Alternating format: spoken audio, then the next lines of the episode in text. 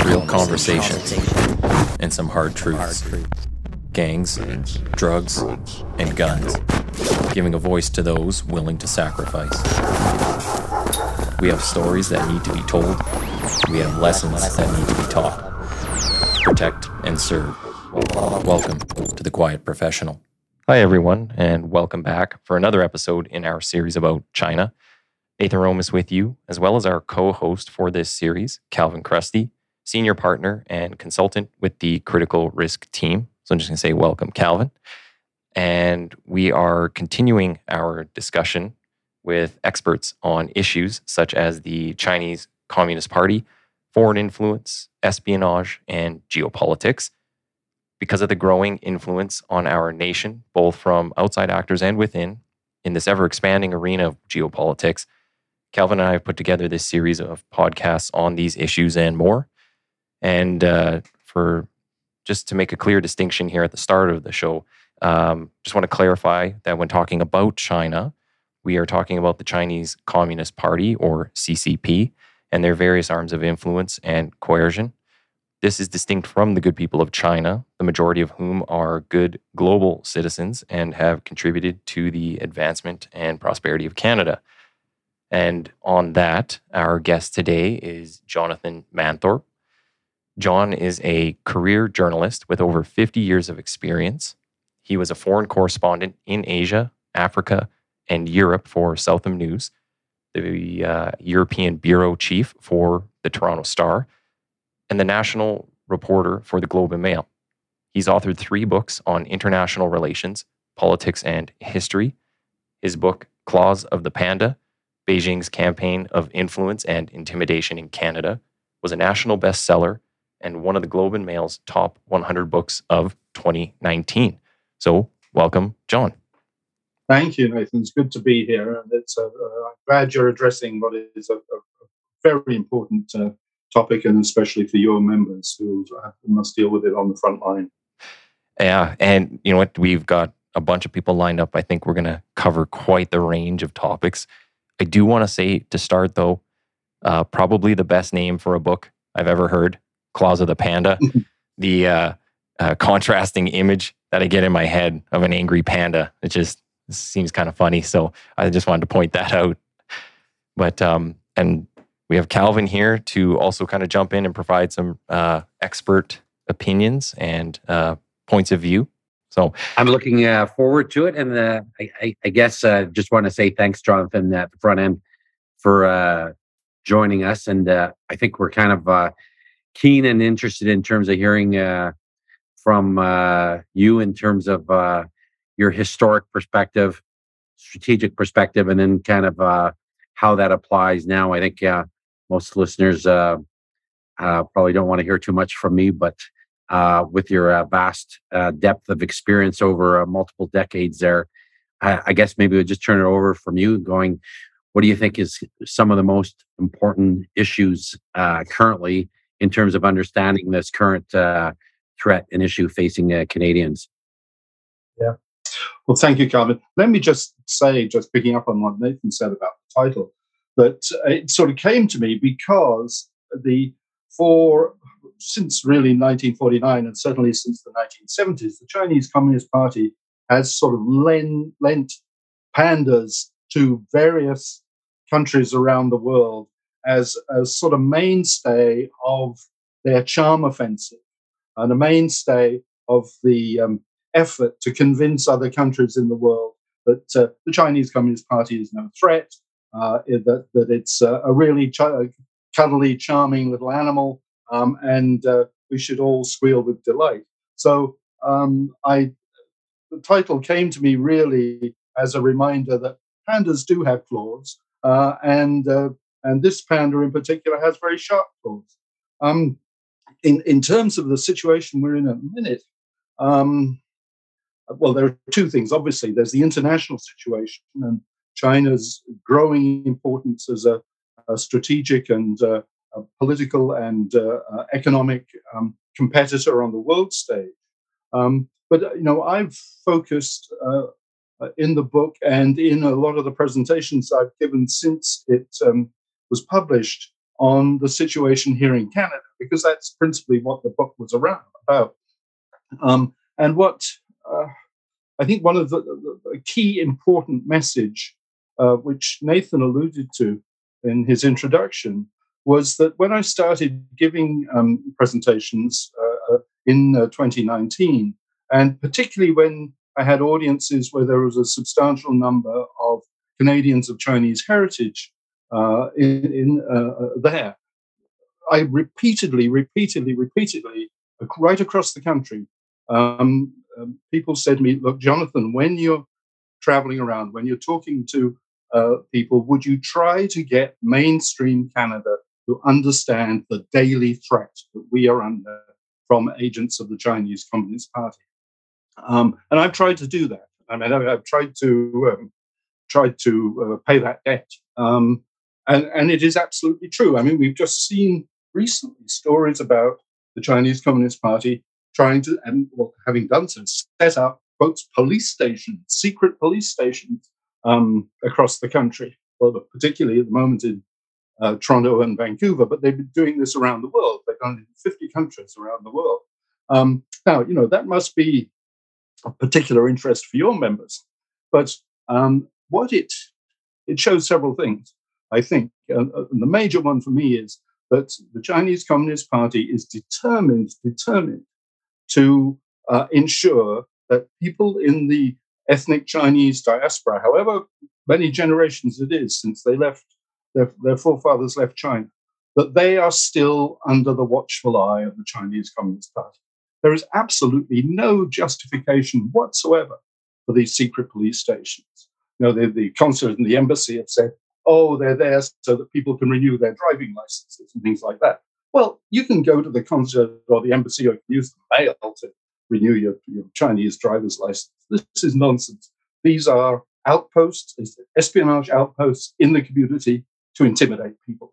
Um, I mean, that's that's the major news of the moment and story of the moment, but there are many others which I can go into if you'd like to. Uh, yeah, it will. I think uh, we'll get to even more in depth on those. If you can kind of start us though with a little bit on yourself and how you ended up in this world, because I mean, you've covered almost the entire globe um, doing journalism. So, uh, kind of, what's your drive or what's your motive to get involved with the uh, China narrative? and then um, based on your career, we'll kind of get into you know what you're seeing now. Okay. Um, yeah, I've, I've, been a journalist since 1965. Um, I joined the Globe and Mail in 1969, and I was made a political reporter at Queen's Park in 1970. And it was actually there that I first came across the beginnings of this story. Um, that 1970 was, of course, was when Canada established diplomatic relations with China.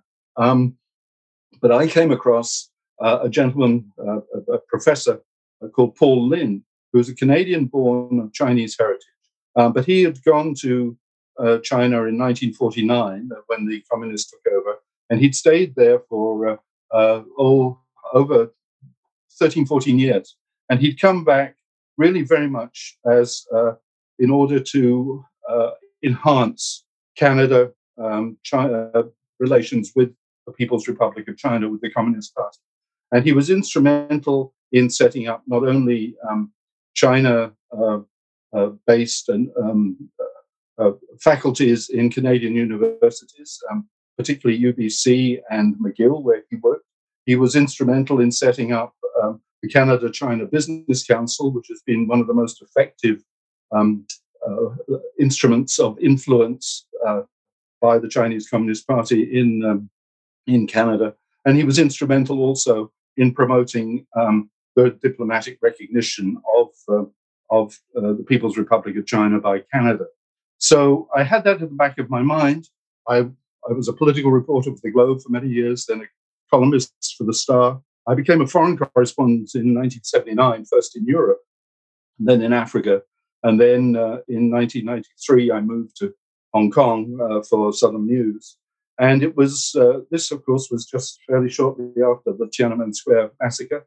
And um, the Chinese Communist Party was beginning to try to overcome uh, the sanctions. And of course, one of the first countries to uh, respond was Canada.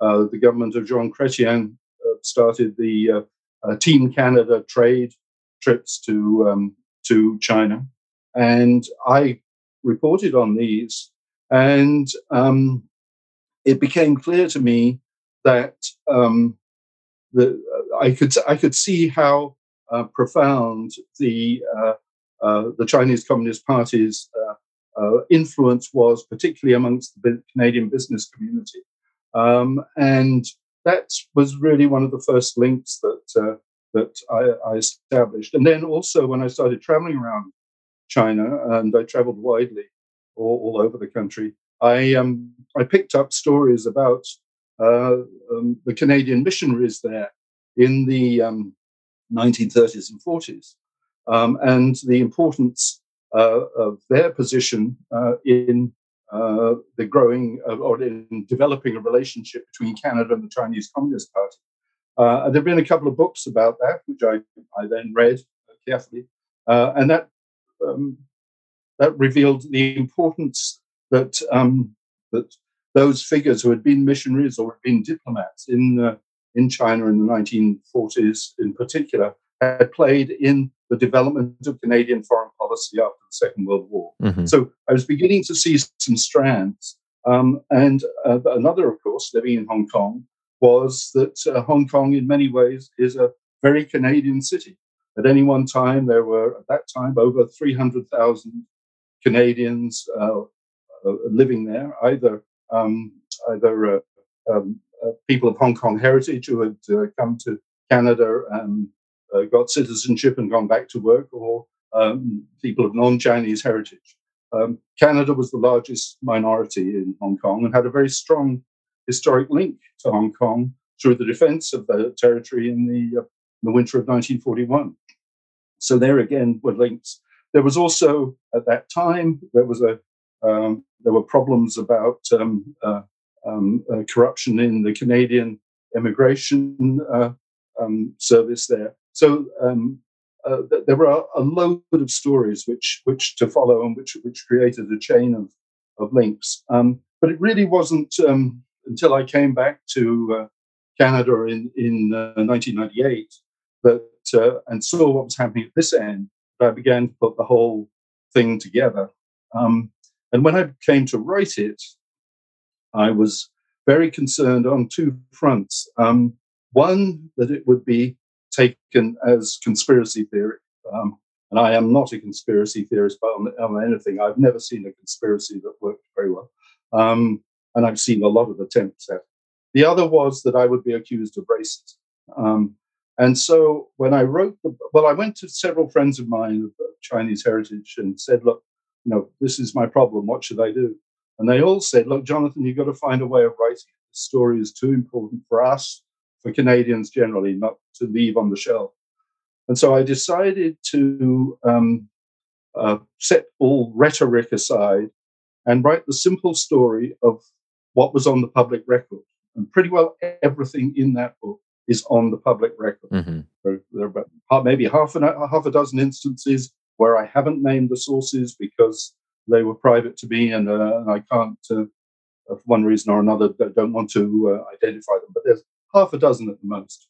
Pretty well everything in that book is on the public record and comes from the public record. Uh, so, you know, I've had no uh, reaction from the Chinese Communist Party. I've had no one try to uh, say the book is, is, is a conspiracy theory nonsense in fact, you know, quite the reverse. I mean, I think we've seen in the last few months, we've seen uh, the, the, federal government, for example, shift its uh, its policy towards Asia in very much the directions that I've argued in the book that it should. That it's, it's broadened its perspective to uh, to put far more emphasis on developing and maintaining relations with countries in Asia with whom we share values. Mm-hmm. Now, that. I, I can't claim full authorship for that because, of course, uh, uh, around the time the book was published, we had the start of the Huawei affair um, and the uh, detention in Vancouver of Meng Wanzhou, the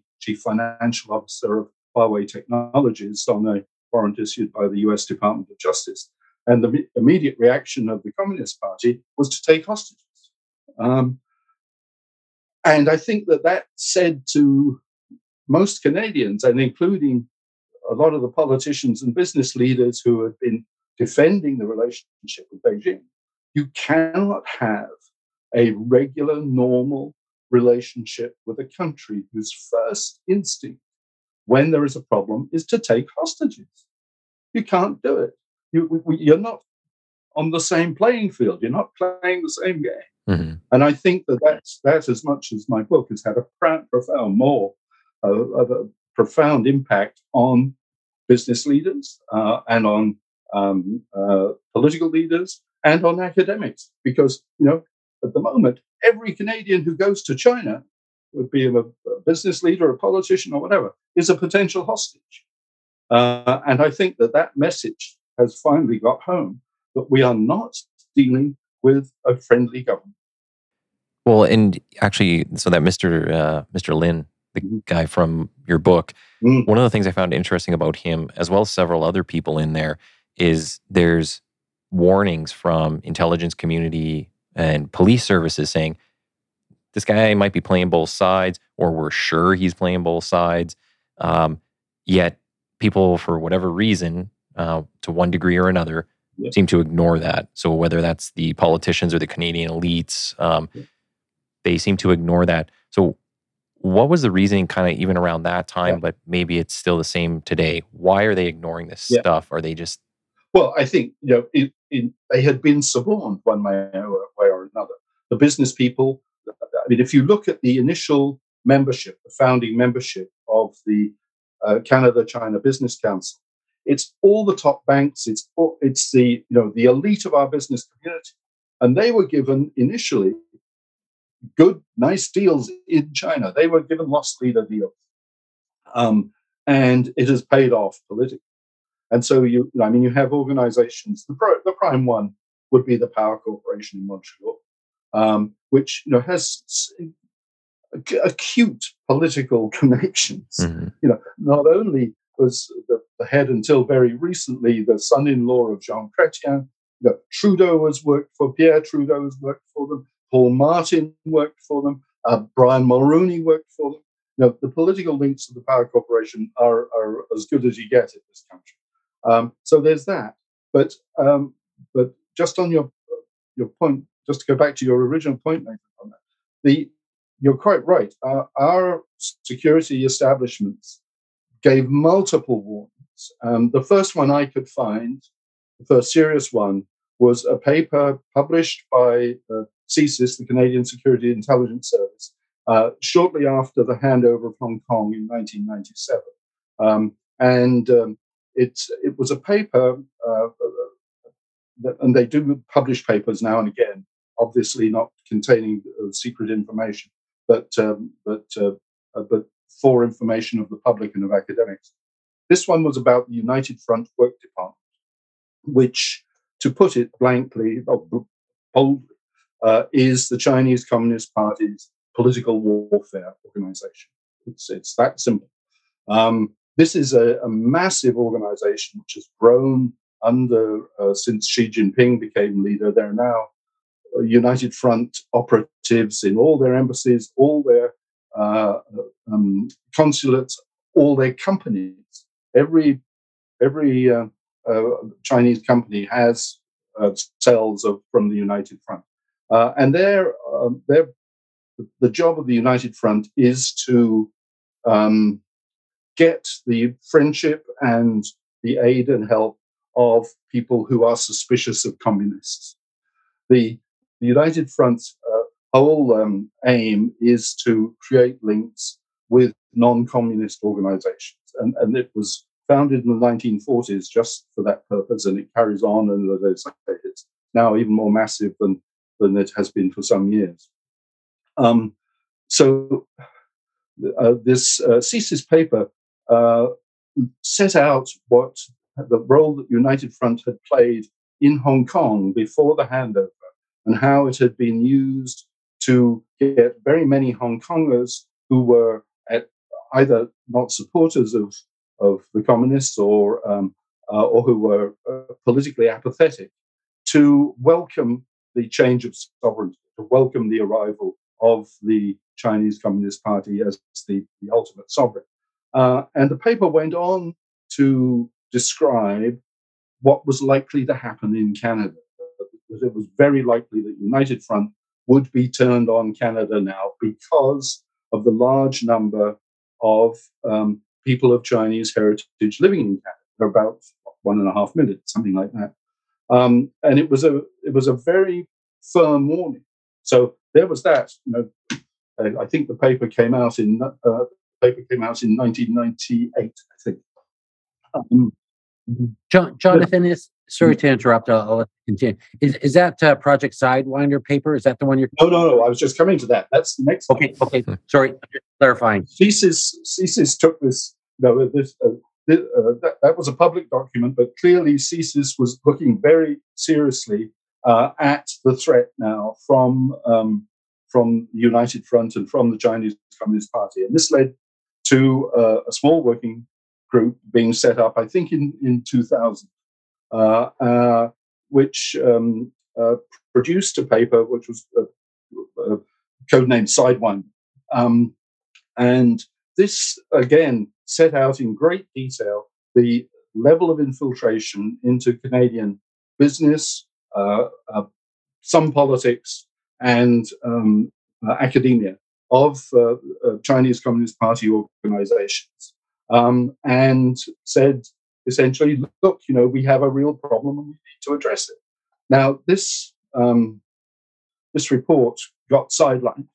Um, CSIS, as you will all know, was founded in the in the mid 1980s and was a, an amalgamation of the old Royal Canadian Mounted Police, Secret Service, and then people were brought in from academia and I guess from military intelligence, things like that.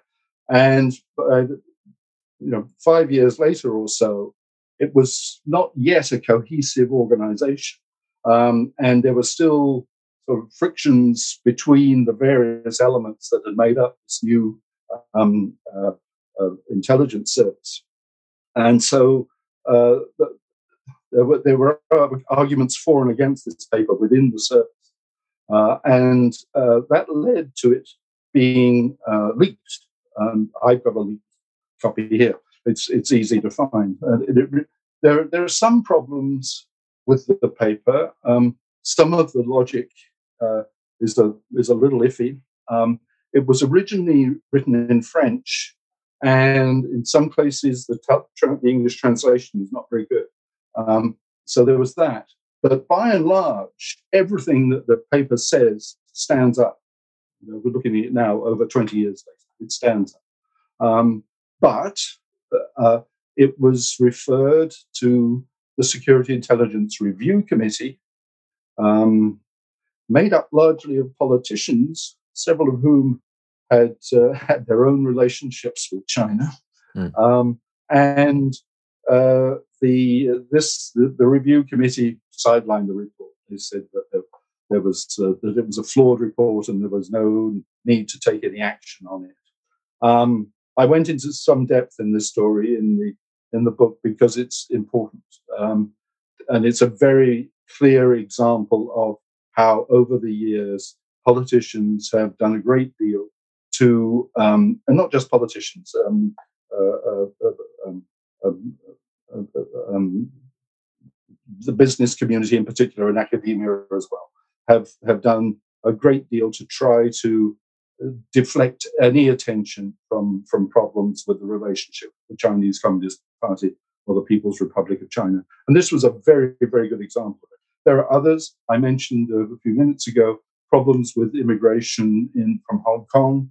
There again, there was a whole, uh, um, a couple of Mounties did a very, very thorough um, analysis of, of what was going on, and problems with with uh, the uh, the investor immigrant program that was introduced by the Mulroney government in the 1980s, which is an illustration that this is this is not you know one party that's a problem here. It's the political classes as a whole who have been um, suborned to a degree. Mm-hmm. Um, that report also was buried. And there's been a consistent um, um, consistent attempts to deflect attention from what was, was very obvious. Um, you know, another example, um, which again comes back to the, the problems that uh, Canadians of Chinese heritage have in their daily lives. Um, all Chinese language media now in Canada, except with maybe one or two exceptions, all Chinese language media in Canada is under the control of the Chinese Communist Party, mm-hmm. either directly or through people, uh, publishers, proprietors uh, who also have business dealings in China and are therefore susceptible to pressure. Um, that's just one example. Another is that most of the old um, you know, cooperative organizations that um, Chinese Canadians put together uh, when they arrived here uh, to uh, um, look after themselves. You know, name groups, people from uh, the same village or town would get together in mutual support organizations, and the, many of these organizations have survived.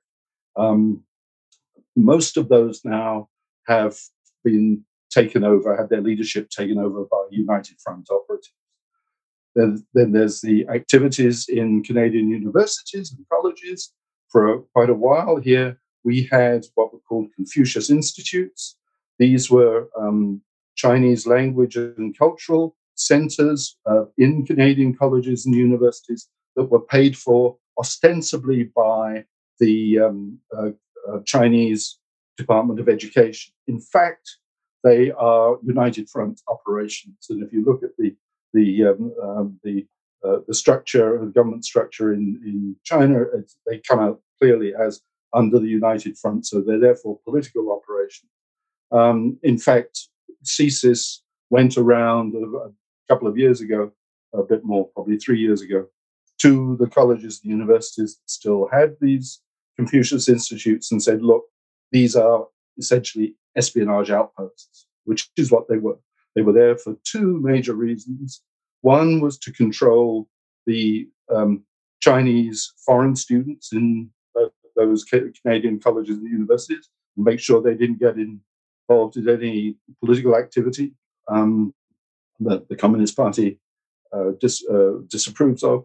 But the other was, of course, to look for uh, useful uh, technology that was being researched in the Canadian mm-hmm. university colleges.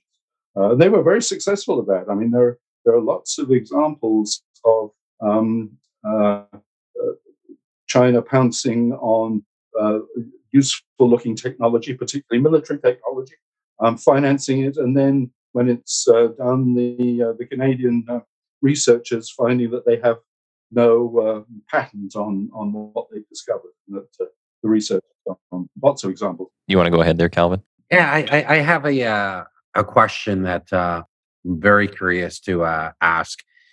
Uh, like listening to your description in terms of the historical analysis, the reports that came out, and obviously some of our listeners are you know from the uh, security intelligence uh, entities. But as you're monitoring uh, the evolution of this issue and threat within uh, Canada, uh, going back to at least the early 90s, you were alluding to governments um, possibly playing a role in terms of deflecting, um, say, the authorities looking at it, dealing with it, and mitigating the threat. I'd be interested in hearing from you in terms of uh, your perspective and your analysis. How significant of that interference um, for lack of a better term. Uh, do you think that played over the last several decades to where we are today, where you know it, it sounds with current media results, we're seeing mining companies, we're seeing insider threats, we're seeing them in critical infrastructure as spies. How big of a role do you think government played and, and leaders within government to dissuade security and intelligence entities from quote unquote doing the right thing? Well, that, that that's a key and important question, Calvin, and, and it's uh, um, I think and it, and it, um, it, takes some subtlety to to answer. I'll, I'll, do the best I can and be as, as, as forthright as I can. I from the, the, the all the politicians I've talked to and uh, and watched on this essential question, I think they made a, a judgment that the benefits of doing business with China outweighed that threat. Um, I think that they were wrong. Uh, and I think that many people, particularly in the Canadian Chinese communities, would say that they were wrong. And I think probably there are many, many other people who would say they were wrong. But which is why I, I think throughout the book um, uh, refer to uh, what to me appears to be self delusion amongst our establishment classes, if I put it that way, amongst the, the, the, the business, the academic, and the political elites about the true nature of the relationship with China. This abiding sense or belief amongst Canadian leaders that um, that we had a special relationship, a special friendship with the Chinese Communist Party. We didn't, and again, just going back, the you know the the, the importance of the Huawei affair was that it showed that we had no special relationship with the Chinese Communist Party. Mm-hmm. It showed that they were more concerned about the fate of one uh, Red Princess than they were about the entire relationship with Canada. So yes, your, your question is is absolutely vital, um, and I think that it was it was in most cases it was self delusion and the belief that the benefits of the relationship were greater than the threats that was behind this. Although now I think we see that that, that was not true. That the the dangers of the of the relationship and the way the relationship was being handled were very very real, and we're now beginning to see the the outcome of that. You know, allegations that in the last election the Chinese Communist Party um, was instrumental in in financing um, candidates in in eleven in eleven constituencies. I I asked the question uh, because I think uh, having been a serving police officer for several decades and working closely with the uh, intelligence and security community uh, within Canada and abroad. I think for for most of us, uh, I just couldn't fathom that actually occurring. However, as I got uh, more gray hairs and more experience, I started seeing more and more indicators of that influence. And even to myself, recall not that long ago being told and advised, mm.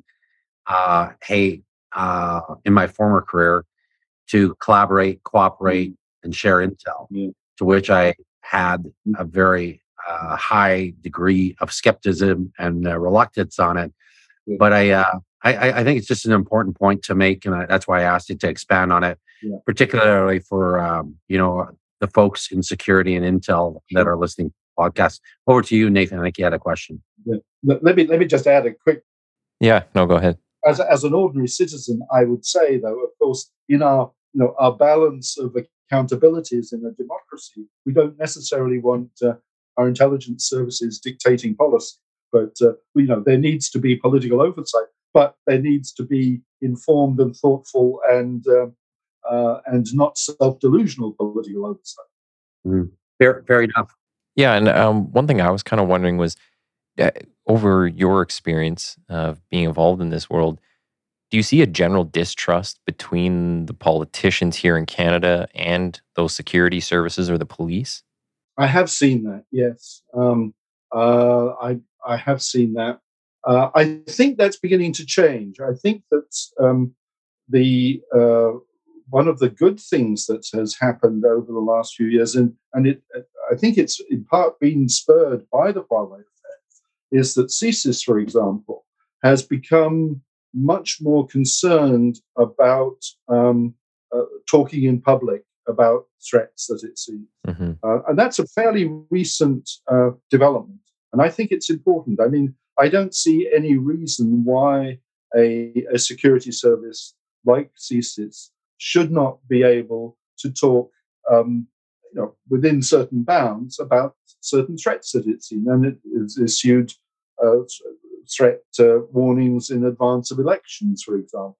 Um, I think this is a good development, and they've they've, they've got an organisation. They call it academic outreach, mm. but it's basically their PR department, um, and uh, they they've been um, uh, they, they've been much more open um, and and willing to discuss and present uh, their uh, qualms and warnings and so forth, and they have been, which is a, I, th- I think a very good thing, mm-hmm. um, and it removes a, a, lot of the the uh, um, uh, hopefully it move, removes some of the mistrust from politicians, but hopefully it, it makes uh, it, it, it uh, creates a bond with the, with the ordinary Canadian citizens who feel that they do have somebody up there, you know, watching out for for threats. Mm-hmm.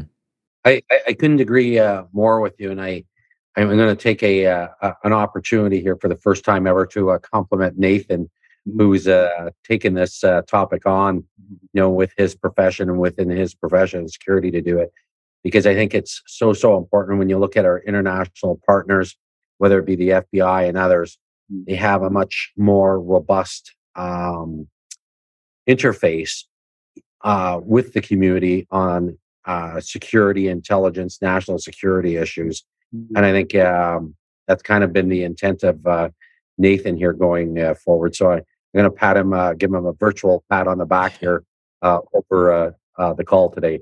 And we'll wrap it there. That's the end of the podcast. no, I would agree with that. I think you know, as much as is possible, we need to talk about these things, and we need to be able to develop realistic responses to them. Um, you know, our, our relationship with the PRC would not have come to a crisis if there had been more realistic view of that relationship. Uh, and and we're paying the price for that. You know? I, I, you know, I'm I'm a pacifist by nature, but I've learned as a young boy um, that uh, to be a pacifist, you've got to be very tough, mm-hmm. and you've got to be very tough-minded, and you've got to make very strong judgments about what you will accept and what you won't. Um, and I, you know, I've, I've heard people just recently say, "Well, you know, China is so important to us. We have to we have to be careful how we respond." Well, actually, China is not that important to us. If you look at the numbers, if you look at the trade numbers. Um, but I mean, more important than that, if we're a sovereign country, we have the, the right and the duty to set out very clearly how we expect people to behave in this country. And setting up secret police stations is not one of them. Mm-hmm. Um, you know, uh, they tried this before, in fact, a few years ago, and I think I mentioned it in the book. But a few years before, they wanted to station uh, policemen in Vancouver, I think, but uh, uh mostly in BC, um, to protect uh, Chinese tourists against Canadians. Now, hmm.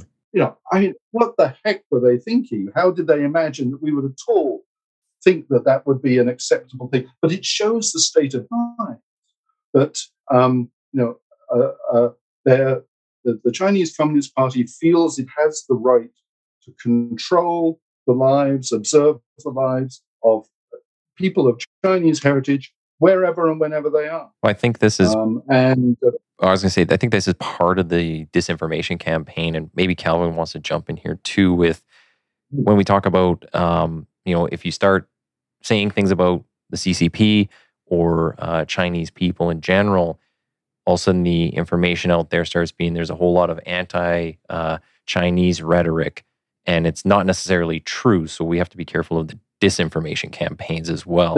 No, absolutely. But and they were, you know, the Chinese Communist Party and United using the United Front will play on this, um, uh, and they do consistently. They, they haven't tried it with me, thank heavens, but but I was all prepared for them to do it. Um, but uh, uh but they will I mean, they will they will do it amongst Chinese or ethnic Chinese people too. Um, you know, they will try to tell um, Canadians of Chinese heritage uh, that you know, the rest of the country is against. Um, and where we have a, a problem at the moment, of course, is that most of our immigrants coming, excuse me, of Chinese heritage are coming from the mainland, and they don't have the same experience of our institutions and how they work, as do the people who came from Hong Kong, who came from a very similar administrative heritage, so that they understood how Canada works. And the people coming from, and, and of course, many of the people coming, most people coming from Hong Kong also spoke English. Um, the people from the mainland are very much the prisoners of Chinese language media. Um, and I was asked um, uh, by one of our security establishments after the book was published if um, I was going to have a Chinese edition. Um, and I was told that, uh, that it, was, it was thought that would be a good idea because so many of the recent immigrants uh, from mainland China to Canada didn't speak in, or much English, or many of the members of the families did, uh, and that they were still prey to uh, Chinese language media, mostly controlled by the CCP. Um, and uh, it was suggested that it would be a good thing if uh, if my book was published in Chinese. We did publish it in Chinese, although, um, as you can imagine, we've had difficulties distributing it.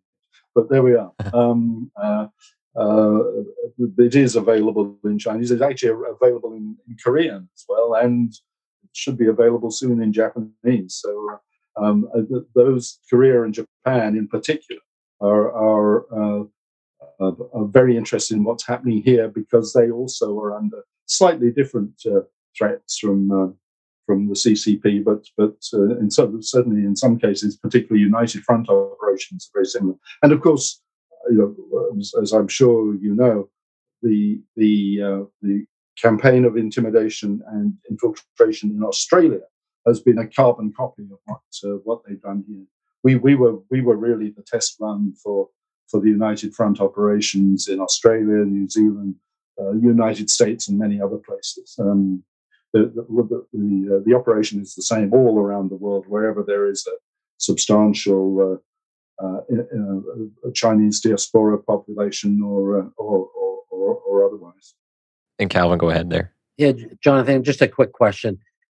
We've seen in Saskatchewan uh, recently um, foreign uh, influence operations attempting to counter uh, mining operations and mining expansion uh, operations just in the last couple months, where it appears um, Chinese government is behind some of the social media campaigns to undermine the integrity of uh, Canadian business interests uh, in Western Canada. Mm, knowing that many of the uh, uh, listeners may be from uh, Alberta, mm, kind of cascading those concerns and looking at it from a perspective of uh, energy, oil, gas, mm. uh, from uh, an Albertan perspective. Mm. Have you seen much? Do you have any thoughts on it? Concerns? Um, what's your What's your thoughts? Um, well, I mean, there, I have I have many about it. This is a fascinating area. Um, I mean, I think one of the the the, uh, the, the basic rules when one's dealing with particularly state-owned uh, Chinese uh, Communist Party companies is that there's very little in in it for the, the host countries. um, uh, I was uh, I was up in the Yukon recently, and there was a case where uh, a, a state-owned Chinese uh, um, tin company had had taken over a nearly bankrupt Canadian-owned tin company up in uh, in the Yukon. Um, they'd uh, bled it.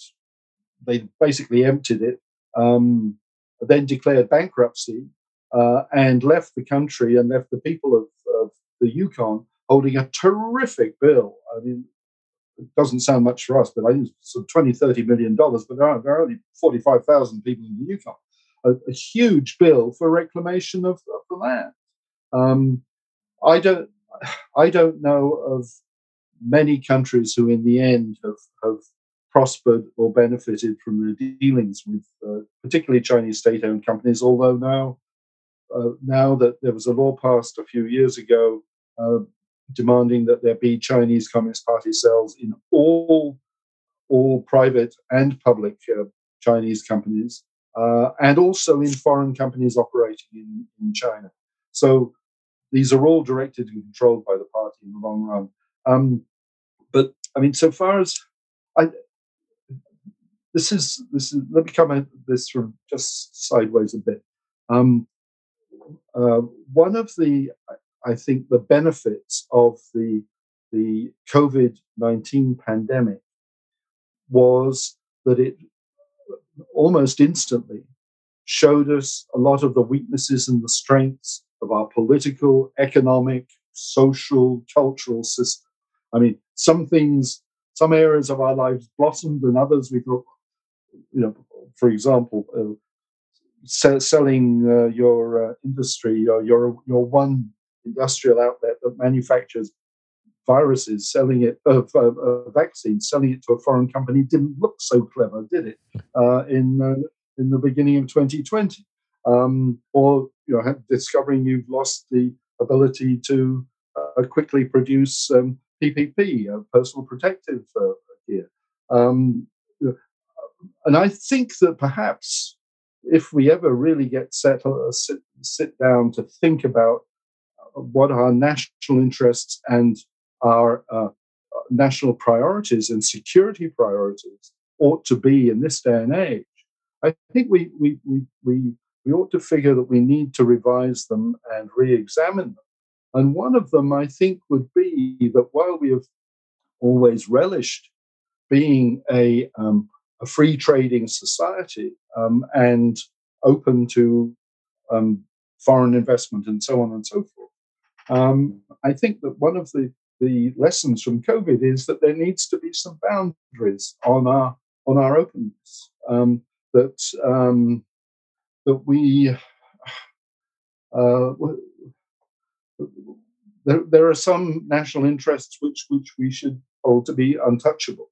And I would think that a uh, um, uh, uh, uh, uh some restrictions on our on foreign investments in in in um, in resources and in goods and services that we consider to be part of our national interests ought to be ought to be included in that. Now, whether it include um, uh, Alberta's um, energy uh, fields, I, I, I I'm not don't feel competent to say, but I would have thought that that would ought to be one of the uh, areas where the where uh, there should be some various serious discussions about what are our national interests and not just Alberta interests in in this whole uh, this whole uh, area. To a certain extent, that's happening, but um, um, I, I, uh, I, I, would really like to see uh, the beginnings of a national debate on on what are our national uh, interests and our national security interests in in in this day and age. They, I think they're a bit outdated at the minute. Um, kind of on that too. Do, have you ever seen, or do you have an opinion on whether a certain or a particular political party is like the CCP might want to avoid them more? Maybe one is not as friendly uh, policy wise, or whether that comes to security, implementing actual changes in security. Yeah, I my my experience uh, is that they don't differentiate much between our two major parties, the Liberals and the Conservatives. Um, uh, I know you'll remember, of course, um, well, you're too young, Nathan, but in the 1970s, of course, the NDP or branches of the NDP were the big party of of uh, of, uh, of uh, national uh, business or business nationalism. They were they were there were factions in the uh, the NDP that were vehemently opposed to all foreign investment in Canada. Mm. Um, I don't think that seems to be the case today, but uh, um, no, I don't. I I don't think I. I get the feeling that they don't. Uh, the the Chinese Communist Party doesn't really do, uh, uh, differentiate. And it, it, actually, I mean, if you um, even though ostensibly the Conservatives is the party of, of, of, of business in, uh, in Canada, I, I, don't. That's not really true. Um, uh, both our main political parties have um, uh, are very much um, pro-business, and uh, insofar as we know uh, what uh, Chinese Communist Party has done in terms of trying to interfere in Canadian elections, uh, it seems to be, and I hesitate to be too uh, too definitive about this because we don't really know at the moment. That, that it seems to be conservative t- candidates that they've attacked mm-hmm. um, rather than uh, than others. But um, I, so I, I, haven't seen any. Uh, as I said, you know, I think that the Brian Mulroney. I mean, he purposely he adopted Pierre Trudeau's attitude towards the Chinese Communist Party and, and to the PRC and and uh, and continue. He wrote it wrote in his diary that he was going to follow Trudeau's policy on China, and he did. I mean, it was uh, um, he was, of course, in, in power in 1989, and Canada had secret um, uh, had secret talks with um, the Chinese uh, Communist Party in Beijing very soon after Tiananmen Square, when there were still meant to be um, uh, serious uh, sanctions in place, and uh, and Mulroney got got um, his ministers got talking with Beijing very very quickly about uh, re- uh, renewing relations. Um, so um, I, I, you know, historically, there's there's really very little difference between them. Um, Harper, of course, said that there there are more important things than the almighty dollar, and he started his um, his period as prime minister with a publicly a, um, a fairly skeptical attitude towards the PRC, but he came under a huge amount of pressure, particularly from the business community, um, but also from academics as well. And by the end of his term, he he changed his attitude very uh, dramatically. Although there was, of course, he did um, he did uh, uh, his government did impose some limitations on uh, on energy exports, didn't they? And companies that could be uh, uh, that could be bought by foreign interests, and particularly Chinese interests. But you know, we, we I, for example, I, I, I would be very skeptical about selling um, uh, uh, uh, mineral resources in mines in the Arctic to to uh, Chinese companies at the moment because the Arctic is likely to become a very important shipping route in the next few years. Mm-hmm. Um, uh, the, there have been Chinese companies that have already tried to get themselves established in Iceland, which you know, if, if the Northwest Passage or the or uh, the uh, the North Pole route to Europe become feasible, I mean, Iceland is going to be a very could be a very important entrepot for distribution of goods around Europe from from China. Um, but the uh, Icelanders have uh, kept them out. But I think that um, uh, you know, uh, particularly as we have disputed sovereignty in Arctic, particularly with the US uh, over the Northwest Passage, I think it would be very foolish of us to let anybody in at the moment until it's quite clear that we can we can establish, um, firmly establish, and defend our sovereignty in the Arctic, which we can't at the moment. Um, I, um, thankfully, that is a, a, focus for many people, but I think it. Uh, we need to we need to really establish and make sure the world knows that this is our our territory, our neck of the woods, and we are going to control what happens there. Um, and uh, I, I, don't think letting foreign any foreign company um, get into mining operations, uh, or which involves any sort of land tenure in uh, in the Arctic, uh, is a good idea until we've we've we've firmly planted our flag there. Well, I, I like those words. Those are fighting words. so, um, yeah, and you know what? It kind of makes me think of like some of the recent push from some of the provinces for more sovereignty from the federal mm-hmm. government. And I mean, if I if I was the CCP, I'd be thinking I would rather have everybody under the, the control of one government, and then it's only one that I got to deal with. So I wondered, you know, when you see a lot of the media is kind of slanted one way, more so against conservatives. Um, that maybe that's some sort of disinformation in there because there's a lot of stuff, even just on policing in general. When you read it and you're like, that's not true. Like I said, I, I was there, or I know, you know, I have friends who can tell me that that isn't the f- uh, fact. Mm. It's like, well, what's the source of this information? And, and now you're getting writing? into my, my, my latest book. Yes. Published in 2020. Restoring Democracy. Restoring Democracy. Yes. I actually um, have that right here. I don't know if I can see this. Well, it's, it's underlined I, right the there. Oh, good. because yeah, I mean, I that's the other thing, and I, I was just talking about the need to reassess national security and national interests. I, you know, the other another lesson from COVID is that, uh, and from other events of current life, what we need to uh, really sit down and uh, uh, and debate our, our national political system and constitution. Um, I, I took a little time out from journalism in the in the 1980s. I was part of the team in London uh, reporting to the Prime Minister's office, then Pierre Trudeau, uh, and advising him on patriation of the Constitution. dealing with the British Parliament and, and British uh, officialdom and, and, and, the government of Margaret Thatcher. Um, and you know that was in, that was a, a, critical moment in the history of Canada when we gained regained our, our constitution. But you know it's now been sitting there for 40 years and we still can't amend the, mm-hmm. the lovely document.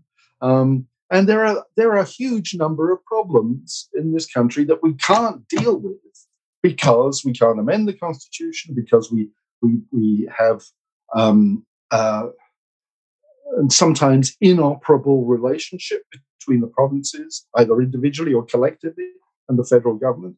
You know, uh, again with the pandemic, health is a provincial responsibility. We had, you know, we had ten different responses to it yeah. across the country, um, and you know, I mean, policing could could easily be a, another area. Um, I think you know we need we need a.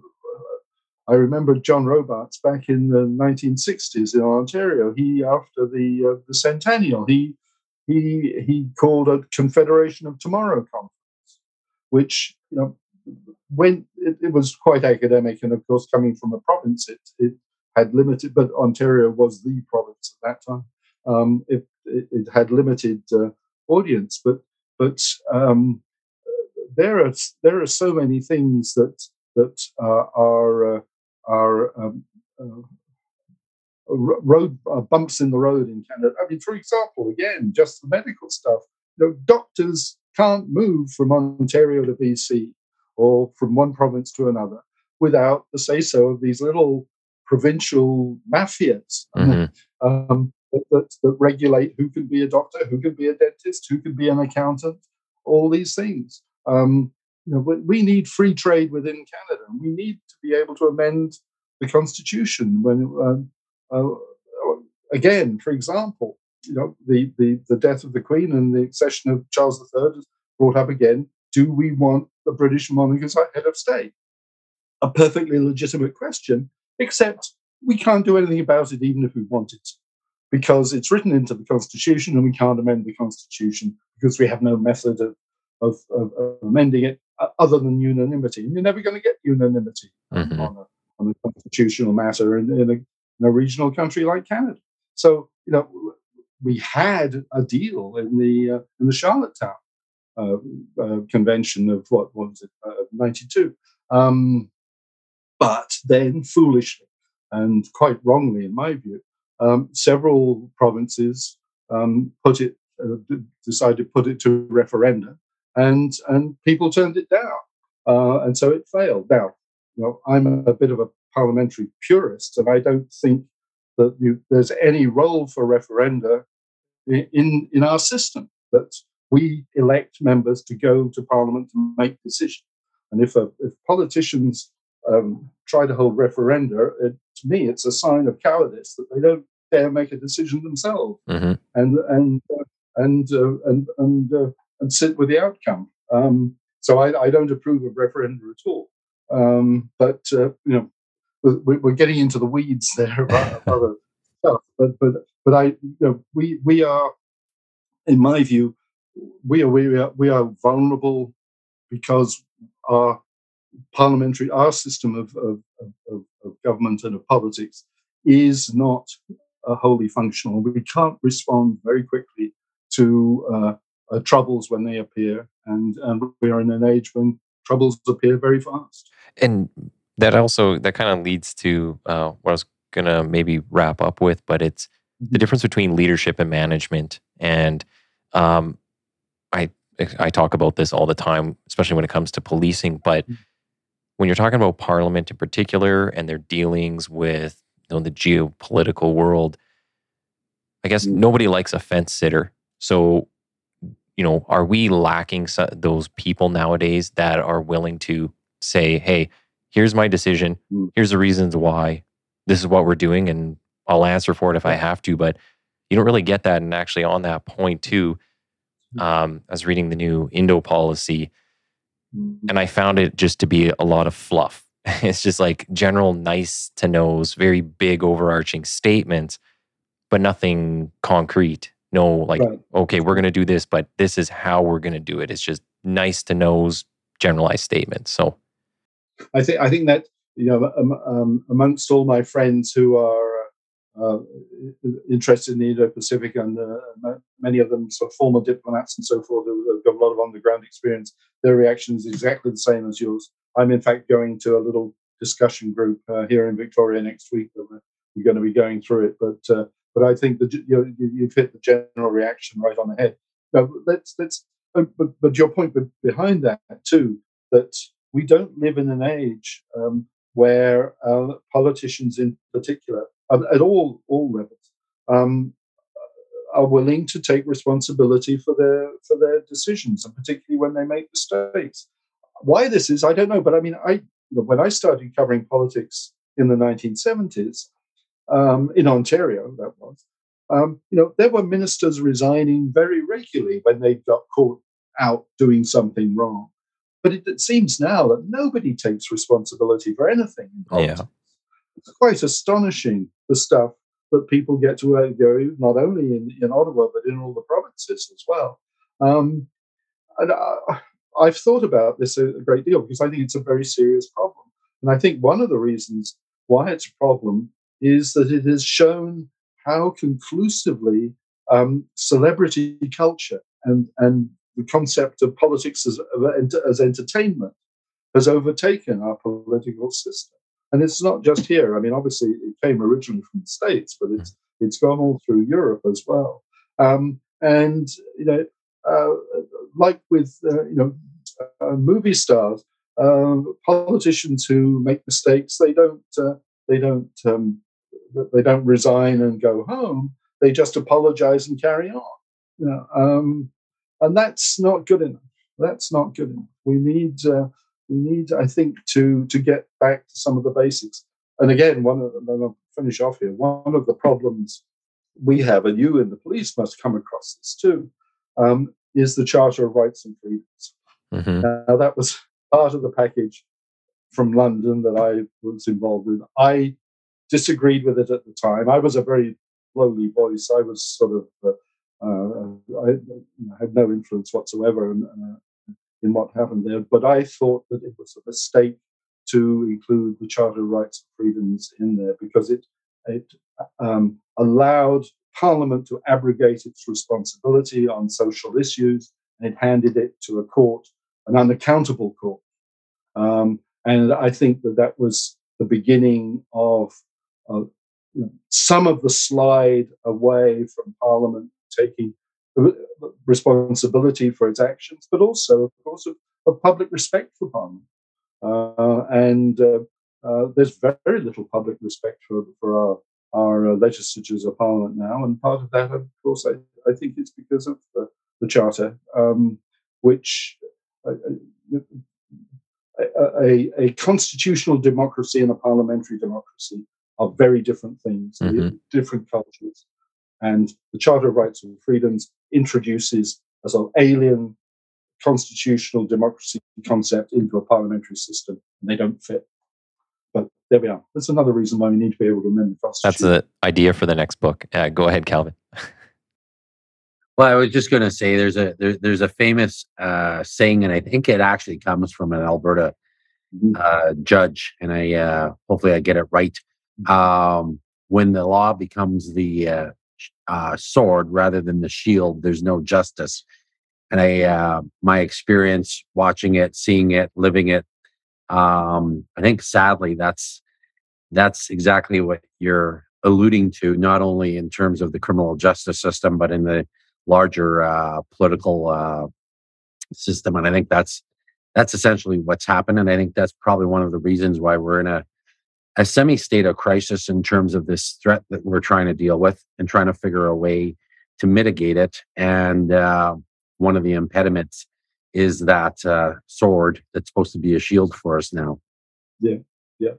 So, so um, maybe we'll kind of wrap it up there. We're just over an hour, just over. Uh, so, um, is there anything that we didn't really cover that you think we should have got to? Um, I kind of want to. I think we covered solutions as well. You got to that a bit earlier, which is usually no, I, how no, I end I up. think we, we, no, we, uh, we, we it a, fast gallop over heavy ground, but we uh, we did it pretty well. Thank you, and thank you both for your for your questions. You you clearly put a lot of thought and research into this, to, which always makes it easier for somebody like me to mouth off and get asked the right questions. So thank you both. You go ahead there, Calvin. Well, Jonathan, I just want to say thanks. You, you did cover uh, huge territory in that quick uh, conversation, and uh, although I follow this topic uh, intimately uh, in terms of uh, reading and uh, discussions and networking, uh, I found uh, after years of following this topic, the discussion we had extremely insightful and informative. And I know you're super busy and really appreciate you taking the time talking to us today. Well, my pleasure. Thank you. Thank you. So, John, just hang on the line for one second. I'm just going to stop the recording and we'll say bye offline.